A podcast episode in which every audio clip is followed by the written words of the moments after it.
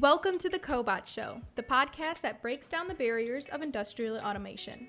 My name is Danielle Marlette, and today I'm joined with Joe Campbell and Jen Spink from the marketing department at Universal Robots USA. You might have seen the Universal Robots Cobot at one of many trade shows they would participate in. However, due to the COVID 19 pandemic and focusing on the health of their employees and booth visitors, they've decided to take their trade show digital. So, Joe, Universal Robots is famous for their world class trade shows. So, this change to a digital platform is huge. What made you decide to take the trade show to the virtual platform? Hey, Danielle, thanks for uh, having us on today. Well, part of the decision was really taken away from us by the whole COVID crisis. Uh, travel, as you know, is just crushed. Trade shows are canceling left and right. Uh, it's really unprecedented in the, the industry right now.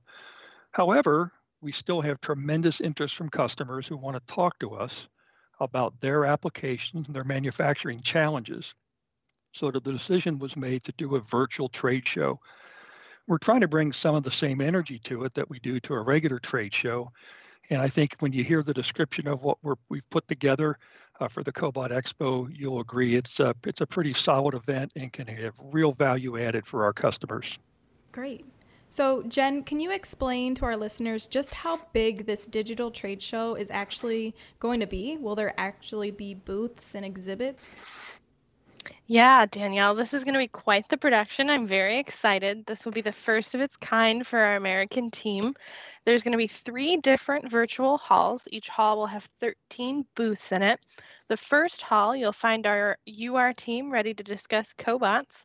In the other two halls, you'll find our UR Plus partners and some of our key certified system integrators that are exhibiting alongside of us. Yeah, and I think uh, the other thing to consider is is how much energy we're putting into this uh, with our partners.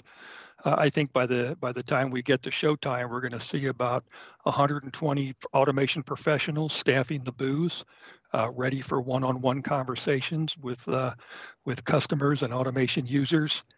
Uh, we're assembling documents right now that'll be available for download. We'll probably be 200 or 250 before we're done, and we've got a number of videos and case studies.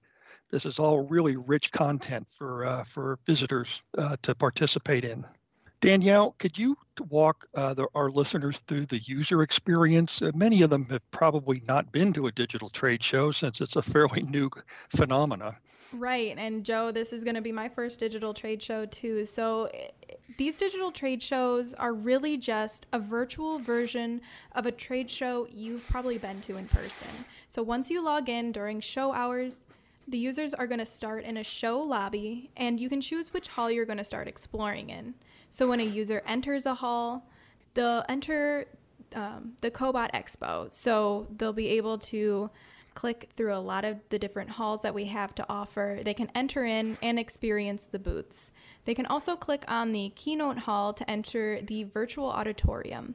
So this I would like to also mention that each day of the show, there will be a new series of keynote sessions that the attendees can watch and ask questions live. So the Cobot Expo registration site has a list of the keynotes and times, and uh, you can watch them live if you're interested in learning more. So it's a very easy click through platform that you'll have the option to uh, click into videos, click into documents, or chat live. Now the users don't have to follow a given path or an order. They they can go any place in the expo they want. Is that right? Yes. Yep. They can enter in whichever hall they would like to get started in first. I would recommend the Universal Robots Hall if they need a place to start and take a look at all the different booths. But they have the, the freedom to go to which booth they'd like to go to and um, click around and really just explore and immerse themselves with all the different content, like you said, all the rich content and all of the booth partners that are available to uh, available and ready and willing to talk. Excellent, excellent. Uh, Jen, how can our listeners register to attend the Cobot Expo? Yeah, very important point there, Joe. Listeners can head over to universal-robots.com to find the registration link, or they can follow along on our social media pages for some exciting sneak peeks leading up to the event. Awesome. Well, Joe, can you give our listeners a final reason to attend the Cobot Expo? uh, I can say that there is no heavier concentration of collaborative automation technology on display.